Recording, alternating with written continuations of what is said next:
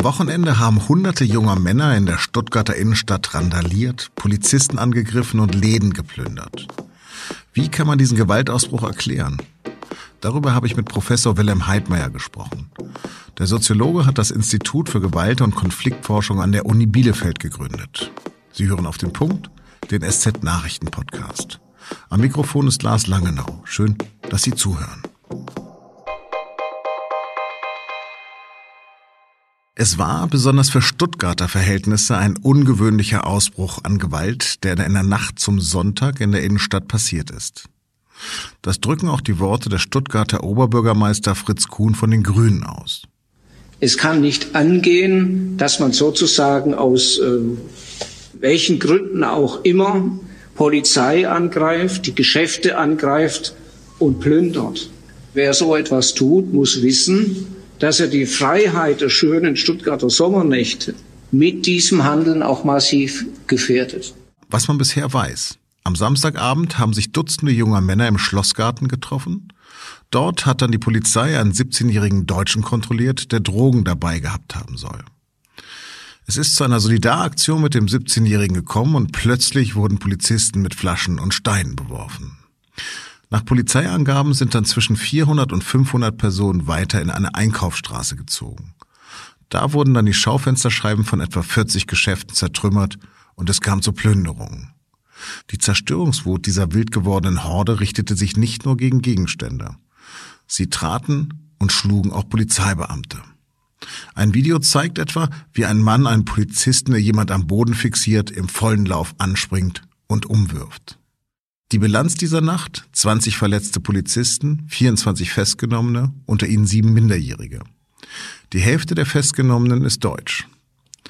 Innenminister Horst Seehofer stellte sich bei der Pressekonferenz am Montag in Stuttgart ohne Wenn und Aber vor seine Polizei. Der CSU-Politiker forderte harte Strafen und sagte, wir haben es hier offensichtlich mit einigen Menschen zu tun, die die Polizei offensichtlich als Gegner oder sogar als Feinde betrachten.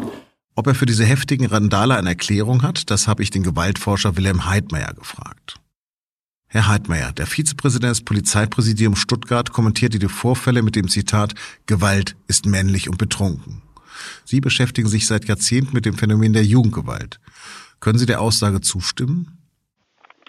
Nun, äh, das ist ein spezieller Fall jetzt ähm, in äh, Stuttgart. Das mag so sein.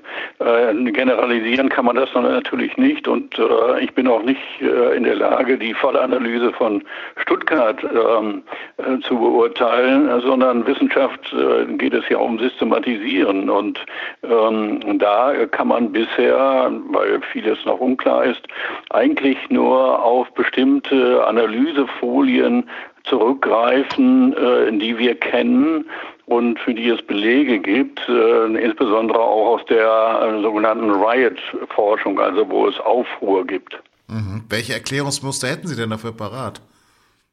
Ja, man muss ähm, ja vor allem sehen, äh, wie die Mechanismen der Eskalation ablaufen. Und äh, da gibt es im äh, Wesentlichen äh, sechs Faktoren, die immer irgendwie in, unterschiedlichen Gewichtungen und Situationen eine Rolle spielen. Erstens, es äh, benötigt ein emotional ausbeutbares Signalereignis.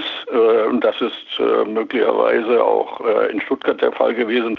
Und daraus entstehen häufig unkalkulierte kalkulierbare ähm, Solidarisierungseffekte. Zweitens, äh, man braucht Feindbilder.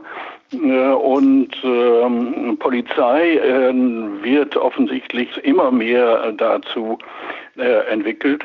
Und das Dritte ist äh, die Opferrolle. Äh, das heißt, dass Jugendliche sich durch diese Kontrollen unter Alkoholeinfluss auch noch dann in die, einer solchen Opferrolle bewegen, die mit einer Art von Selbstermächtigung sozusagen einhergeht. Äh, der vierte Punkt ist die Mobilisierungsfähigkeit, die ja äh, dramatisch zugenommen hat. Denn äh, es ist ja in den Medienberichten die Rede davon, dass zunächst 200, 300 äh, vorhanden waren und später 400 und 500. Und was sind dann die anderen Punkte? Es kommt natürlich auch darauf an, wie die Polizei sich verhält, ob sie vorbereitet ist auf so ein, wie in Stuttgart, inoffizielles Großereignis. Ähm, also es müssen äh, verschiedene Faktoren zusammenkommen und dabei spielen natürlich auch die Medien, die sozialen Medien, aber auch die anderen Medien eine Rolle, die ja zur Vervielfältigung beitragen. Und alles das wird unter Erfolgserlebnisse verbucht. Ähm, äh, insofern gibt es dann einen Kreislauf, der auch die Bestätigung für nächste Ereignisse äh, wieder hervorruft. Was könnten die Verantwortlichen denn meinen mit dem Zitat, dass die Jugendlichen bzw. jungen Männer aus einem Milieu aus der Party- und Eventszene kommen? Das kann ich jetzt äh, gar nicht beurteilen. Es ähm, ist ja äh, schon die Instrumentalisierungswelle unterwegs. Frau Weidel von äh, der AfD hat ja bereits die Antifa und die Migrantifa, also äh, Migranten, dafür verantwortlich gemacht. Also äh, das ist äh, wie häufig verdachtstark und kenntnisarm, äh, aber es ist die Instrumentalisierung, die schon unterwegs ist, während die Polizei ja sehr viel vorsichtiger ist mit solchen Einordnungen. Aber nicht nur Politiker wie Alice Weidel fordern jetzt die volle Härte des Gesetzes. Ist denn das da wirklich der beste Weg? Also die Härte des Gesetzes, das ist ja eine Formel, die äh, ist ja untauglich, äh, sondern äh, es geht dann darum, wenn etwas rechtsstaatlich nachgewiesen wird, dass es dann schnell passieren muss.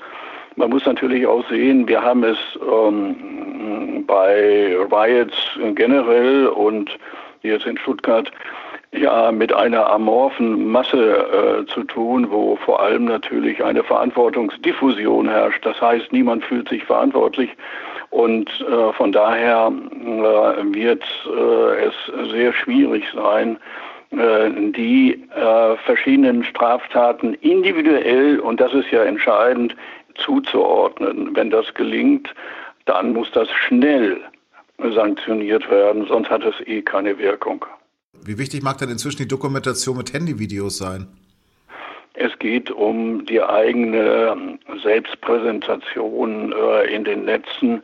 Äh, das sind auch Motivationsschübe dabei, äh, wenn ähm, solche äh, Handyvideos zahlmäßig runtergeladen werden. Mhm. Sie haben ja auch viel Feldforschung betrieben. Was läuft denn bei einer Plünderung in den Köpfen der Täter ab? Ja, das ist, äh, das ist schwer zu sagen. Das ist einfach nur ein krimineller Akt oder die Akte, die überall vorkommen, bei denen die Täter ja hoffen, dass sie, äh, weil es aus einer Masse hervorgeht, äh, ungestraft davonkommen sollen. Anders kann man das ja gar nicht äh, kommentieren. Glauben Sie, künftig könnte es auch in Deutschland zu solchen Szenen wie in den USA kommen? Davon gehe ich nicht aus, ähm, denn ähm, dazu äh, ist das gesellschaftliche Klima äh, doch äh, trotz der ganzen Aufheizung äh, nicht äh, in dem Maße ähm, gegeben. Und man muss auch sagen, ähm, wir haben hier trotz aller Kritik, die es manchmal gibt, doch eine andere Art von Polizeikultur. Das blendet nicht aus, dass es bestimmte Formen gibt, die zu kritisieren sind, wie äh, Racial Profiling und, und so weiter, also die verdachtsunabhängige Kontrolle. Aber die äh, Polizeikulturen in den USA und in Deutschland sind nicht zu vergleichen aus meiner Sicht. Vielen Dank, Herr Heidmeier, für das Gespräch. Bitte sehr.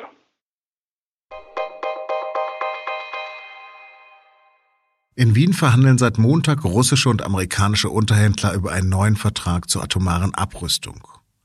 Gerade gilt noch das Abkommen New Start, aber das läuft im nächsten Februar aus. Wenn sich Russland und die USA nicht einigen können, dann droht eine neue Aufrüstungsspirale. Im westfälischen Fleischbetrieb Tönnies sind inzwischen 1300 Mitarbeiter positiv auf das Coronavirus getestet worden. Die Produktion wurde für 14 Tage gestoppt. Arbeitsminister Hubertus Heil hat von dem Betrieb verlangt, dass Tönnies auch zivilrechtliche Haftung für den Schaden übernimmt. Schließlich habe der Betrieb so wörtlich eine ganze Region in Geiselhaft genommen.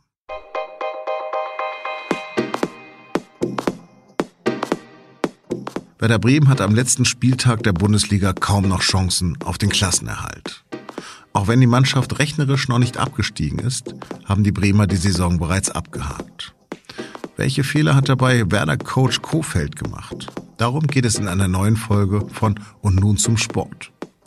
Sie finden die Folge auf sz.de-sportpodcast.